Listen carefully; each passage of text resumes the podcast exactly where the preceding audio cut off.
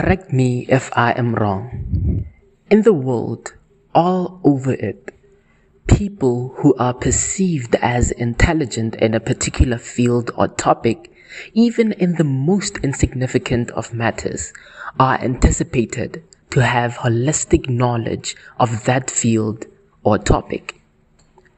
These individuals may be bombarded with convoluted questions or requests that are delivered or asked and directed towards them that it is expected that he or she knows completely everything. That said, if the person asked such questions or responses cannot provide an answer or a suitable response, their intelligence is lowered or questioned by those who asked, even if said person is the one who asked. People say, "I guess he or she is not as intelligent as we thought." This person says to themselves, "I thought I was intelligent. I guess I'm not." However, this is the erroneous application.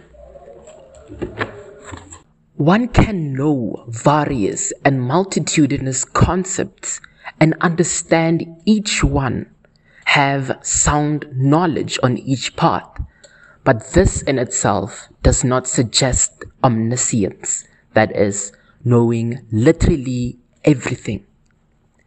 Scientists, professors are continuously doing research and studying. Why? They don't know everything.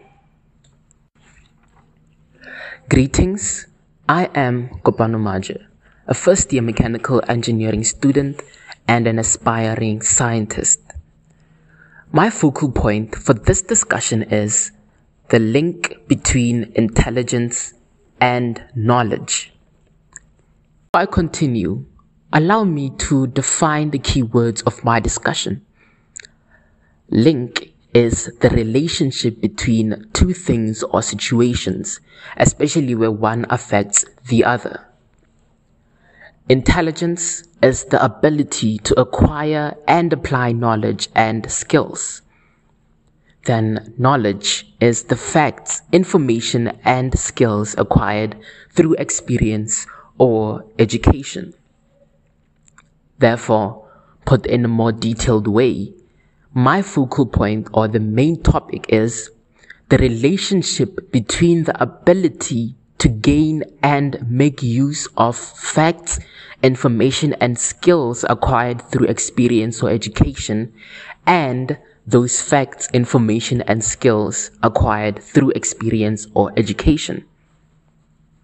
Back to my discussion. I know that people perceived as intelligent are anticipated to have all knowledge, that is, knowledge in its entirety. But like I said, it is the erroneous application. Since intelligence is an ability, and not just that, but an ability to acquire or gain and apply knowledge, this implies that the intellectually inclined can, as denoted by the word ability, acquire the knowledge relatively faster and more effectively than those of average intelligence. Let me paraphrase that. It is easier for intelligent people to learn new concepts, understanding them effectively, as compared to those of average or lower intelligence. Then there's knowledge. Knowledge is what highly intelligent people have and continuously acquire. Not only that, but are able to so efficaciously apply. Moreover, knowledge is simultaneously what these people can capture, retain, and understand relatively easier. Is it clear now? Was the link between intelligence and knowledge outlined?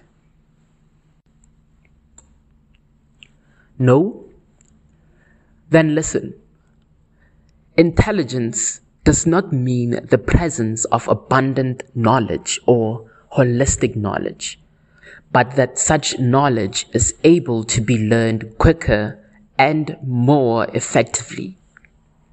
The more intelligent you are, the faster and easier it is for you to learn new concepts and apply this newfound knowledge. Therefore, having great knowledge does not mean there is intelligence, or rather high intelligence, involved. Having high intelligence does not mean there is knowledge, or rather exhaustive knowledge, involved. In conclusion, there seems to be no definite link between intelligence and knowledge, apart from the rate of acquisition of each. Thank you for listening. I hope you did understand the difference between intelligence and knowledge.